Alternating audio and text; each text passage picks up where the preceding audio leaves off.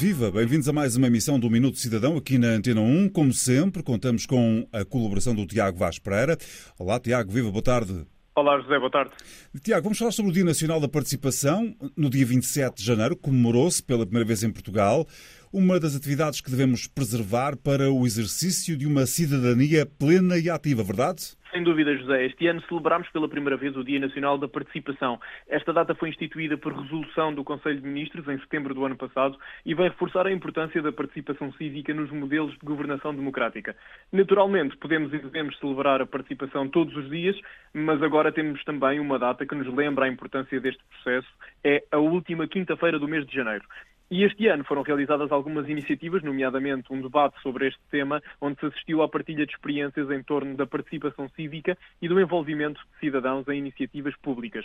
E convidamos desde já todos a assistir. O debate está disponível no canal de YouTube da Agência para a Modernização Administrativa. Dizer também que no âmbito da cidadania é muito importante continuar a aproximar o cidadão, o cidadão das políticas públicas, melhorar a comunicação, apresentar resultados e consolidar a relação de confiança entre as partes envolvidas. Que projetos ou iniciativas podemos destacar no que toca ao aprofundamento e dinamização da participação pública em Portugal? O Simplex, o Orçamento Participativo de Portugal e, mais recentemente, a plataforma participa.gov são três exemplos de projetos muito importantes que têm aproximado os cidadãos e o Estado, envolvendo as pessoas nos processos de decisão e na identificação de melhorias. O Simplex é, sem dúvida, um dos projetos mais emblemáticos e já faz parte do nosso léxico, estando naturalmente associado à simplificação e modernização do Estado. Desde 2006, a altura em que foi lançada a primeira edição, que este programa tem vindo a garantir a melhoria do serviço público, integrando centenas de medidas que, ao longo destes 15 anos têm tido um impacto significativo na vida dos cidadãos e das empresas. Mas o Simplex é muito mais do que um programa de simplificação e modernização. Tem sido também um excelente exemplo da capacidade de envolvimento de cidadãos, empresas, funcionários do Estado, associações empresariais, entre outros, que de diversas formas têm participado e contribuído para a construção dos diversos programas ao longo dos anos. Na prática, muitas das medidas Simplex surgiram porque foram identificadas pelos próprios utilizadores. Podemos referir, a título de exemplo, a realização de de trabalho, onde trabalhadores de diferentes serviços do Estado discutiram ideias e propostas para modernizar os serviços e simplificar procedimentos. Podemos também falar das contribuições obtidas online através do livro Simplex, em simplex.gov.pt, onde qualquer um de nós pode deixar uma sugestão ou identificar um serviço ou processo que necessite de uma melhoria ou simplificação, e ainda o envolvimento de diversos agentes económicos, como empresas, associações que participaram em inúmeras sessões eh, públicas abertas e deixaram os seus contributos e sugestões para a criação de novas medidas de simplificação.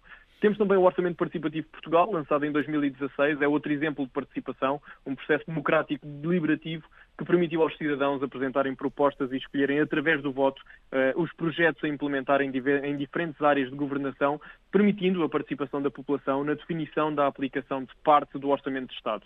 As duas edições realizadas contaram com vários uh, encontros participativos a nível nacional. A plataforma participa.gov foi lançada no dia 28 de maio de 2021 e é uma plataforma de suporte aos processos participativos da administração pública, permitindo a participação dos cidadãos e cidadãs através de tecnologias simples, seguras e confiáveis.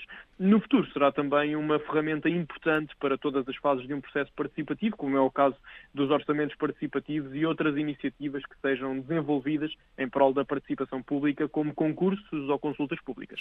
Na prática, com estes projetos e iniciativas eh, que falamos, a administração pública tem-se traduzido cada vez mais numa administração ao serviço do cidadão. Exatamente. Ao longo dos últimos anos, a administração pública tem estado cada vez mais aberta à participação, procurando incorporar a eh, participação em vários processos, seja por consulta pública ou iniciativas de participação.